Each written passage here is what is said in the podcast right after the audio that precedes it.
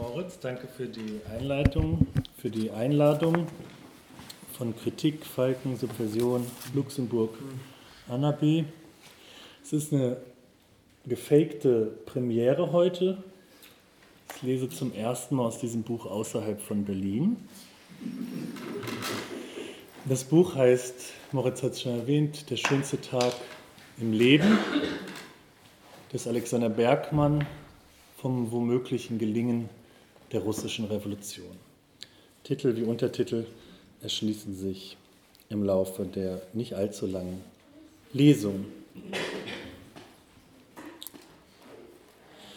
Die Zukunft der Revolution war noch nicht entschieden, als eine Gruppe von 249 politischen Gefangenen aus den USA im Januar 1920 Russland erreichte. Unter ihnen befanden sich auch die Anarchistinnen Alexander Bergmann und Emma Goldman. Für beide stellte die Ankunft zugleich eine Rückkehr dar. Sie waren in Russland geboren und hatten dort vor der Emigration in die USA ihre Jugend verbracht. Allerdings kehrten sie trotz freudiger Erwartungen nicht freiwillig in jenes Russland zurück, das sich seit ihrer Ausreise so radikal und in ihrem Sinne gewandelt hatte. Sie waren direkt aus US-amerikanischen Haftanstalten in die junge Sowjetunion abgeschoben worden. Das sozialistische Russland begrüßte sie mit Begeisterung. Für Alexander Bergmann war es nicht die erste Erfahrung mit der Solidarität russischer Arbeiterin. Er hatte bereits mehrere Male im Gefängnis gesessen, das erste Mal von 1992 bis 1906 nach einem gescheiterten Attentat auf den Kapitalisten Henry Clay Frick, der auf streikende Arbeiterinnen hatte schießen lassen, ein weiteres Mal 1917 nach einem Angriff auf die bellizistische Parade des Preparedness Day, an dem ihm wie Emma Goldman eine geistige Mitschuld vorgeworfen wurde. Bereits da im Jahr 1917 hatten Kronstädter Matrosinnen gedroht, den US-Botschafter in Petrograd als Geisel zu nehmen, wenn sich die Situation von politischen Gefangenen wie Bergman nicht verbessern sollte. Dieses Mal jedoch, im Januar 1920, war die Erfahrung internationaler Solidarität, die Alexander Beckmann entgegenschlug, überwältigender. In seinem nachträglich erschienenen autobiografischen Notizen Tagebuch aus der russischen Revolution 1920 bis 22 beschreibt er seine Ankunft wie folgt.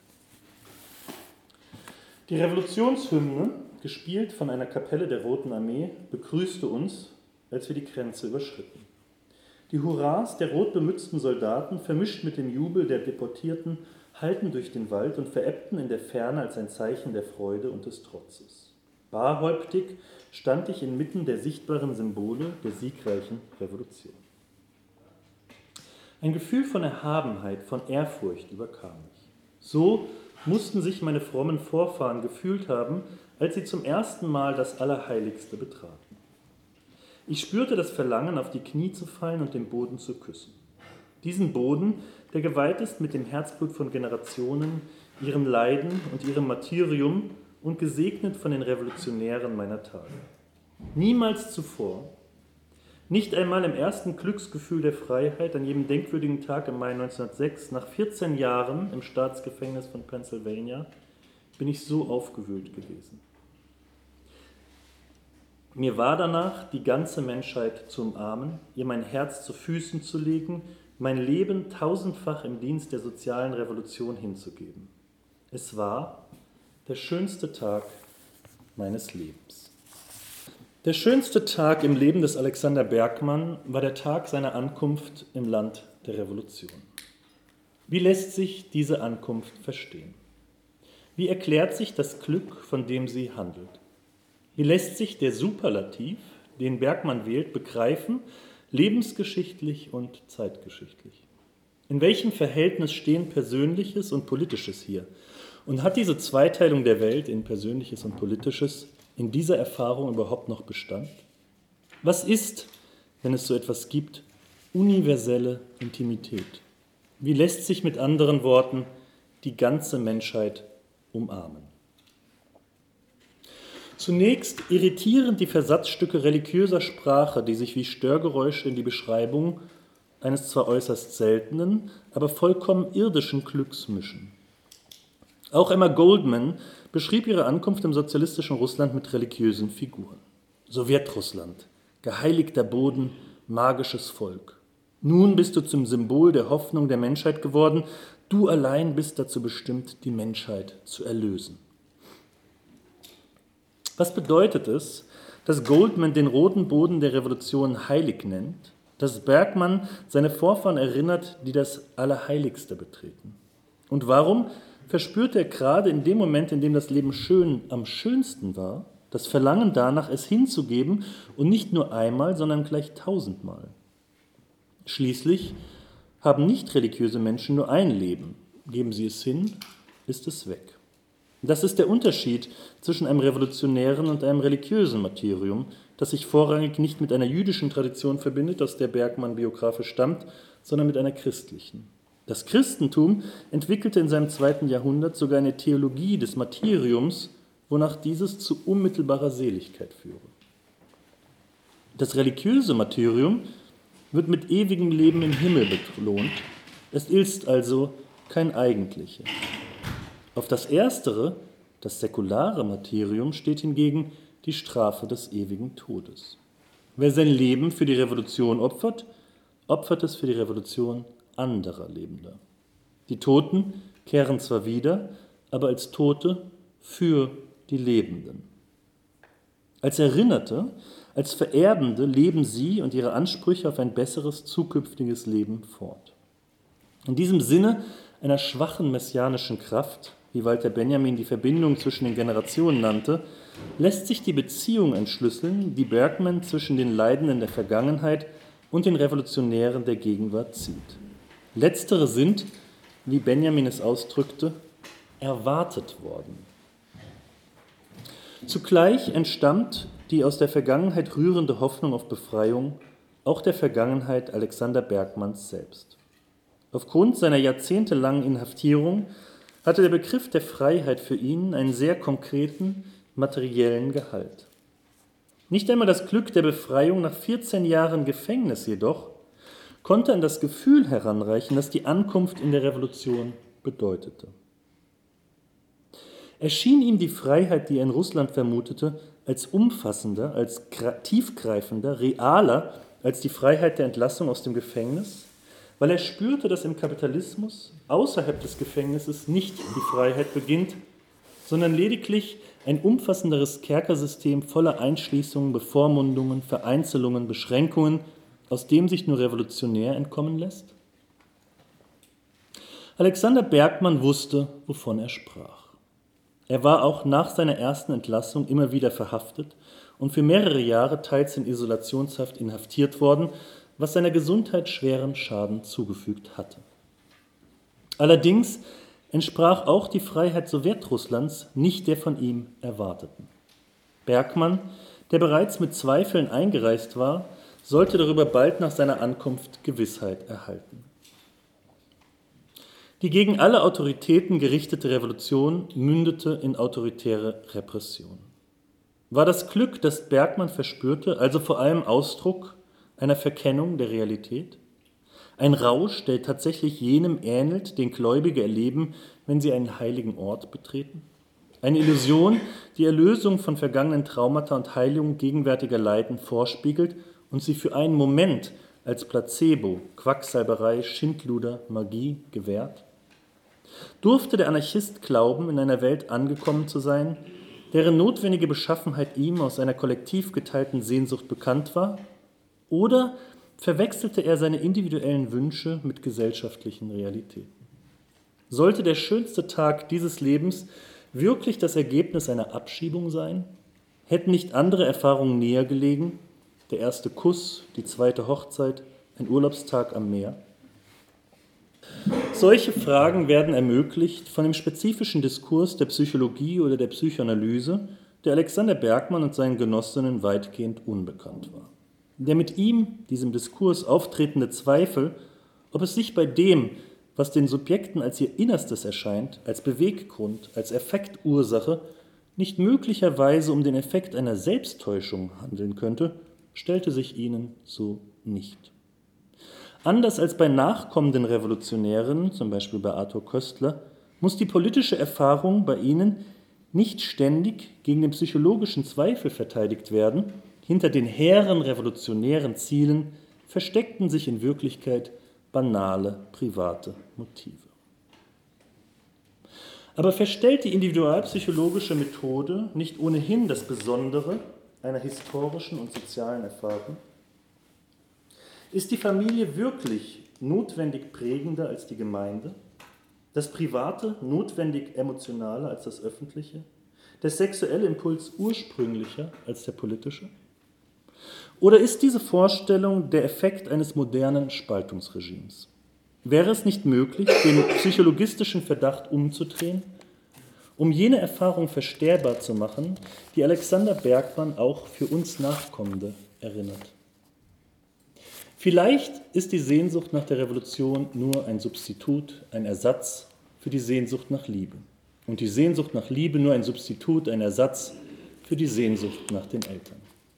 Aber vielleicht ist die Sehnsucht nach den Eltern, die daher rührt, dass sie unbefriedigt blieb, nur ein Platzhalter für die Sehnsucht nach einer wirklichen Liebe und die Sehnsucht nach Liebe nur ein schwacher Ersatz für die Sehnsucht nach einem Leben in zärtlicher Solidarität ohne Angst und Erniedrigung, in dem es für private Liebe und privatisierte Elternschaft keine solche Dringlichkeit mehr gäbe.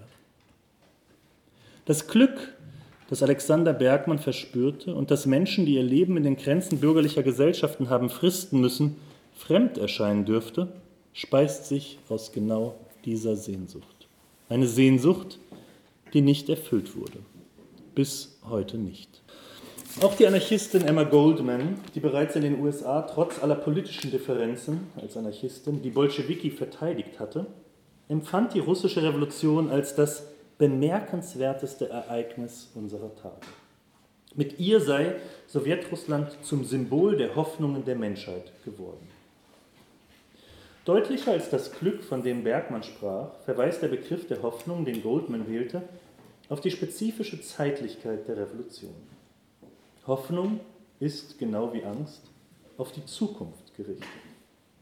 So wie die Angst einem Ereignis gilt, dessen Eintreten befürchtet wird, auch wenn dieses Ereignis nur die Fortführung der Gegenwart wäre, die Angst davor also, dass es niemals besser wird, so gilt auch die Hoffnung, selbst wenn sie Hoffnung auf Fortführung wäre, keinem Zustand, der bereits existiert, sondern einem, der noch kommen soll. Die Revolution will eine zukünftige Welt realisieren, von der sie lediglich der Anfang ist. Das macht es schwer, die Revolution zu fokussieren. Sie ist per Definition kein Zustand, sondern ein Übergang. Ein, wie es im Deutschen heißt, Übergangszustand. Die Unschärfe ihres Seins rührt daher, dass sie wesentlich werden ist. Ihre Existenz lässt sich nur als Tendenz diagnostizieren. Es ist diese Unabgeschlossenheit der revolutionären Gegenwart, die bis in die 70er Jahre des 20. Jahrhunderts hinein und noch darüber hinaus immer wieder die Debatten um die Sowjetunion bestimmen sollte. Jeder historisch spezifische Moment der revolutionären Wirklichkeit wurde von seinen Apologetinnen, seinen Verteidigerinnen als bloß temporärer relativiert und von seinen entscheidenden Akteuren als genau solcher legitimiert, als Übergangsmoment. Auf Grundlage dieser Zeitlichkeit konnte die stalinistische Logik aufgetragen werden, der zufolge der in der Zukunft liegende Zweck die gegenwärtigen wie vergangenen Mittel rechtfertige. Eine Logik, die ungezählte kommunistische Intellektuelle dazu verleitete, die stalinistischen Verbrechen zu legitimieren. Die Motivation hierfür entspringt nicht aus der Zukunft, sondern stammt, wie Hoffnung und Angst, aus der Erfahrung einer schmerzvollen und erbärungsreichen Vergangenheit wie Gegenwart, ohne welche die Erwartung auf Erlösung oder Linderung nicht diese Dringlichkeit annehmen könnte. Die Ungleichzeitigkeit der Weltgeschichte ermöglichte, dass Sowjetrussland zu einem Symbol für die Hoffnung der Menschheit verdichtet werden konnte. Mit der Räterepublik lachte die vergangenheitsverhaftete Gegenwart der außerrussischen Welt eine mögliche befreite Zukunft an. Raum und Zeit überlagerten sich, der Osten wurde zum Morgen.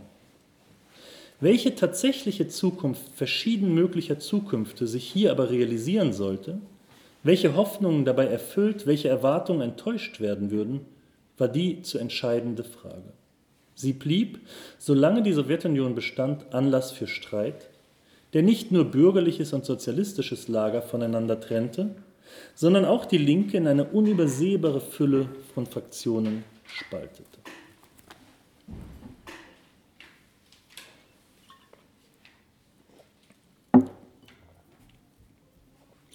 Der Revolutionär Viktor Serge, der als Anarchist nach Russland kam, dort zu einem Anhänger Trotzkis, später zu dessen Kritiker wurde, notierte am Vorabend des stalinistischen Terrors in den späten 1920er, frühen 1930er Jahren, die Reaktion im Herzen der Revolution stellt alles in Frage. Sie gefährdet die Zukunft, die Prinzipien und die schöne Vergangenheit der Revolution selbst. Diese innere Gefahr, warnte Viktor Serge in Erwartung seiner erneuten Verhaftung, sei zuweilen sehr viel realer als die äußeren Gefahren, von denen man spricht, mitunter gerade, um die ersteren, die inneren Gefahren vergessen zu lassen. Die Vergangenheit vergeht nicht, nicht einfach. Sie bleibt anwesend als Architektur und Sprache, Gesetz und Gewohnheit. In ihren Wirkungen bestimmt sie die Gegenwart der Lebenden wie ihre Aussicht auf Zukunft. Zugleich und deswegen greift auch die Gegenwart auf die Vergangenheit zu und ändert sie nach ihrem Vorbild. Was geschehen ist, liegt, nur weil es geschehen ist, nicht vor Veränderung geschützt hinter einer Mauer aus Zeit. Eine Gefahr in der Gegenwart bedroht auch die Vergangenheit. Das gilt auch für diese Geschichte. Die stalinistische Konterrevolution bedrohte die vorangegangene Revolution und hat bis heute nicht aufgehört, sie zu bedrohen. Marx hatte auf Stalin weniger Einfluss als Stalin auf Marx. Die hier gestellte Frage lautet jedoch, wie vollständig der Sieg dieser reaktionären Gegenwart über jene revolutionäre Vergangenheit war. Die Frage stellt sich heute aus unsicherer Entfernung als Frage danach, wie dicht die vergangenen Schichten der Konterrevolution die vergangenen Schichten der Revolution versiegelt haben. Als Frage danach also, wie viel der Vergangenheit eines anderen Aufbruchs und seiner möglichen Fortsetzung sich gegenwärtig noch retten lässt, wie umfassend dieser revolutionäre Anfang von jenem konterrevolutionären Ende verschlungen wurde. Alexander Bergmann erlebte bald, wie so viele Reisende vor und nach ihm, eine Enttäuschung seiner ersten Hoffnung. Sein Tagebuch aus der russischen Revolution 1920 bis 1922 berichtet davon. Dessen abschließendes Urteil, kurz vor Bergmanns Abreise aus Russland, bezeugt die Verkehrung des anfänglichen Glücks ins schließliche Unglück. Grau vergehen die Tage. Die Glut der Hoffnung ist erloschen. Terror und Despotie haben das im Oktober entstandene Leben ausgelöscht. Die Schlagworte der Revolution sind leeres Geschwätz, ihre Ideale im Blut der Menschen ertränkt. Der Hauch der Vergangenheit verurteilt Millionen zum Tod, der Schatten der Gegenwart hängt wie eine schwarze Wolke über dem Land. Die Diktatur stampft die Massen nieder, die Revolution ist tot, ihr Geist in die Wüste verbannt.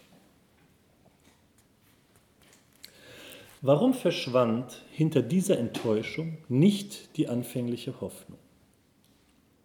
Warum ließ Alexander Bergmann in seinem offensichtlich editierten, überarbeiteten Tagebuch trotz dieses ernüchternden Endes den euphorischen Anfang stehen, statt ihn zu löschen oder zumindest abzuschwächen? Weiterhin ist dort zu lesen, dass der Tag der Ankunft im revolutionären Russland der schönste Tag seines Lebens war als könne diese Erfahrung nicht völlig vom späteren Wissen überschattet werden. Ganz ähnlich wie die Erinnerung an andere Liebesgeschichten nicht notwendig vom kümmerlichen Ende, das sie nahmen, ausgelöscht wird. Das wäre der Fall nur, wenn dieses Ende nicht bloß bereits am Anfang angelegt gewesen wäre, sondern wenn sich in der Anlage des Anfangs ausschließlich dieses Ende gefunden hätte und nicht noch andere, glücklichere. Wenn das enttäuschende Ende des hoffnungsvollen Anfangs also notwendig gewesen wäre, unvermeidbar. Was aber, wenn, wie Viktor Serge argumentiert, der Bolschewismus nicht nur den Keim allen Stalinismus in sich trug, sondern auch viele andere Keime, eine Masse anderer Keime, die, wie Serge sagt, jene nicht vergessen sollten, die den Enthusiasmus der ersten Jahre der ersten siegreichen sozialistischen Revolution durchlebt haben. Wenn es in der Revolution weit über den Bolschewismus hinaus noch Möglichkeiten auf ein anderes Ende, auf andere Enden gab, dann war die Freude über die Erfahrung der Freiheit mehr als eine Täuschung und die Ankunft in der sozialistischen Räterepublik tatsächlich der schönste Tag im Leben des Alexander Bergmann. Dafür argumentiert dieses Buch.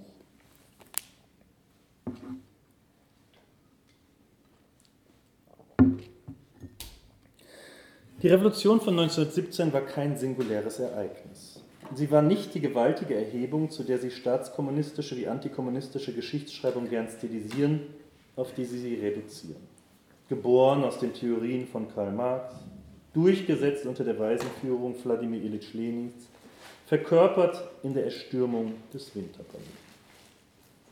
Stattdessen war die Revolution ein Ensemble vieler Revolutionen, einander widersprechenden und sich wechselseitig beeinflussenden, die sich in Wellen über das riesige russische Reich und seine Grenzen hinaus bewegen.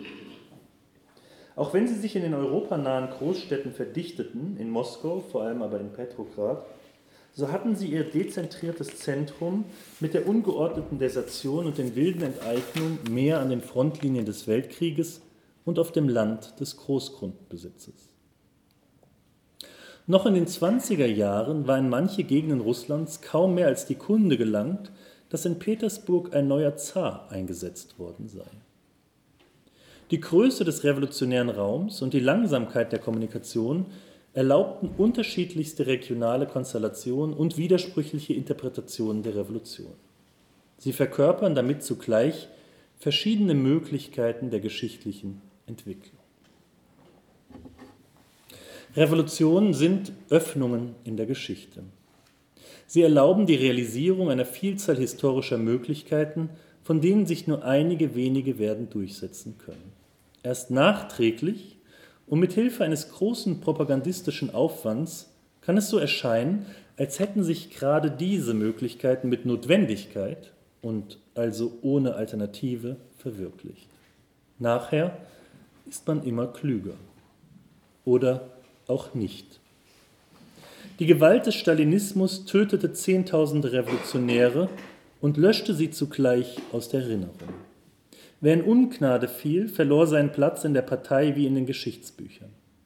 Per Beschluss wurden Namen in Texten geschwärzt, Gesichter aus Fotos und Filmen geschnitten.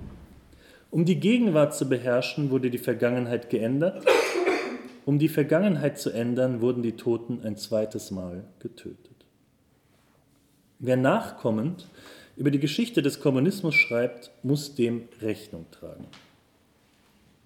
Der Antikommunismus, der den Kommunismus mit der stalinistischen Gewalt identifiziert, macht sich zu deren Komplizen. Er bestätigt den Anspruch des Stalinismus, der Kommunismus zu sein und wiederholt zugleich dessen Auslöschung aller kommunistischen Alternativen. Dieses Buch ist gegen beide gerichtet, Stalinismus wie Antikommunismus. Es erzählt Geschichte nicht nur, um zu wiederholen, was in der Vergangenheit geschah, sondern um im Vergangenen den Funken der Hoffnung anzufachen, wie Walter Benjamin es nannte. Es versucht, Anspruch und Wirklichkeit der russischen Revolution so gegeneinander zu lesen, dass in ihrem Scheitern die Möglichkeit eines Gelingens aufscheint, sowohl dieser wie der kommenden Revolutionen. Wenn das Wörtchen wenn wirklich wäre. Der eventualgeschichtliche Entwurf findet nicht in einem determinationsfreien Raum statt, in dem sich sämtliche Faktoren so lange frei ändern ließen, bis das gewünschte Ergebnis als historisches Resultat erscheint. Die Eventualgeschichte muss vielmehr fest in der Realgeschichte verankert werden. Weder übers Wetter noch über konterrevolutionäre Truppen kann sie verfügen. Sie spricht nie zu allen und spricht zur Zukunft der eigenen Gegenwart nur in indirekter Weise. Stattdessen muss sie entscheiden, wen sie zur Adressatin ihrer zu spät kommenden Ratschläge erklärt. Hier sind dies insbesondere bäuerlich-proletarische Revolutionärinnen, machnovistische Anarchistinnen, linke Sozialrevolutionärinnen und nicht-leninistische Bolschewiki, in Ausnahmen auch Leninistinnen, rechte Sozialrevolutionäre, Menschewiki und Mitglieder des Allgemeinen Jüdischen Arbeiterbunds, Bundisten. Alle anderen Faktoren gelten als extern. Die Kriegsparteien und die weißen Konterrevolutionäre, das zaristische und das sozialdemokratische Erbe, die Geschichte der Gewalt und die Person Lenins. Sie können nicht spekulativ auktorial verändert werden, sondern nur als Effekt veränderter Handlungen der angerufenen Akteure. Der Historiker Jörg Rössler hat vier Grundsätze entwickelt, die eine Eventualgeschichte befolgen soll, um sich von bloßer Fantasterei zu unterscheiden. Erstens realgeschichtliche Verankerungen in Akteurinnen und Ideen. Zweitens realitätsnähe alternative Entwürfe. Drittens strategische Bedeutung der alternativen Entscheidung. Viertens, aber nicht zwingend, Berufung auf realgeschichtliche Analogien. Dieses Buch befolgt Rösslers Grundsätze. Es trägt keine Forderungen an die historischen Akteurinnen heran, die nicht bereits zu ihrer Zeit geäußert wurden. Es prüft die Forderungen auf ihre Durchsetzbarkeit unter gegebenen Bedingungen und es bildet Analogien zu lokalen Modellen, deren Verallgemeinbarkeit geprüft und empfohlen wird. Es bemüht sich somit nicht um den wiederholten Nachweis, dass Geschichte kontingent ist, sondern um einen real möglichen Ausweg aus dem revolutionären Dilemma. Darin, in diesem Dilemma, ist die Revolution von einer doppelten Gefahr umstellt. Der Gefahr der Niederlage und der Gefahr des Scheiterns. Erstere, die Gefahr der Niederlage, droht der Revolution von außen durch konterrevolutionäre Truppen, internationale Geheimdienste, intervenierende imperialistische Armeen. Zweitere, die Gefahr des Scheiterns, droht ihr von innen. Es ist die Gefahr des Scheiterns an den eigenen Maßstäben. Das historische Modell einer revolutionären Niederlage ist die Pariser Kommune, während die russische Revolution selbst zum Paradigma des revolutionären Scheiterns werden sollte. Beide Gefahren greifen ineinander. Gerade die Angst vor gewaltsamer Niederschlage wurde zum stärksten Motiv für die autoritäre Versuchung der russischen Revolution. In Kronstadt 1921 schließlich überlagern sich Niederlage und Scheitern der Revolution in einem historischen Ereignis. Der Erste Weltkrieg ist beendet, der Bürgerkrieg gegen die Weißen, die Konterrevolutionäre, gewonnen. Im Moment des Sieges über die Konterrevolution markiert die gewaltsame Niederschlagung des Kronstädter Aufstands zugleich das Scheitern der Revolution als Emanzipation. Deshalb die Suche nach einem Ausweg aus dem revolutionären Dilemma. Sie soll die Position entkräften, die Kritik der bolschewistischen Politik sei eine Kritik der schönen Seele, eine moralische Anklage, die gut klinge, aber unrealisierbar bleibe. Die Härte der Realität habe keine andere Wahl gelassen als eben jene harte. Unweigerlich hätte ein Mehr an Demokratie zur Niederlage gegenüber der weißen Konterrevolution geführt, ein Mehr an Sozialismus zum ökonomischen Bankrott. Dies ist nicht nur bis in die Gegenwart hinein von vielen, nicht zuletzt marxistischen Historikerinnen vertretene Position, sondern auch exakt die Argumentation, die die bolschewistische Führung gegen die innerparteiliche Opposition ins Feld führte. Auf dem dritten Kongress der Kommunistischen Internationale im Sommer 1921 wurde die von Alexandra Kollontai formulierte und von Vertreterinnen der rätekommunistisch orientierten Kommunistischen Arbeiterpartei Deutschlands KAPD unterstützte Kritik an der neuen ökonomischen Politik mit dem Hinweis erledigt, die Zugeständnisse an die kapitalistische Produktionsweise seien ohne alle Alternative. Not kenne kein Gebot. Auf Kollontais Vorschlag, dem Proletariat schöpferische Entfaltung zu gewähren, auf freie Initiative und Selbstorganisation statt auf bürgerliche und bäuerliche Kräfte zu setzen, antwortete der Parteiintellektuelle Nikolai Bucharin, also ich meine, das Mangelhafteste in der ganzen Rede der Genossin Kollontai ist, dass niemand begreifen kann, was sie eigentlich vorschlägt. Man kann Verschiedenes sagen. Zum Beispiel, bei uns herrscht Korruption, wir sind schlechte Organisatoren, wir haben verschiedene Fehler gemacht. Das ist alles richtig. Aber, Genossen, sagen Sie, wie wir es machen sollen. Wir wenden alle Mittel an, um diese Mängel zu beheben. Aber wenn Sie so ein schönes Wunderrezept haben, schämen Sie sich nicht, nennen Sie uns dieses Wunderrezept, wir sind Ihnen sehr dankbar dafür. Allgemeine Heiterkeit. 100 Jahre später wäre jedes Rezept, das noch etwas bewirken könnte, tatsächlich ein Wunderrezept. Und würde es auch nur den Bolschewiki verschrieben mit der Empfehlung, nicht alle Mittel selbst anzuwenden und damit die Mehrheit mittellos zu machen. Das Argument, eine harte Realität erfordere zwingend eine harte Politik, bleibt jedoch eine permanente, auch zukünftige Versuchung. Seine exemplarische Entkräftung wird damit auch über die historische Untersuchung hinaus relevant. Die Heiterkeit jedenfalls, die das Protokoll vermerkt, sollte den meisten Genossinnen wenig später im Halse stecken bleiben.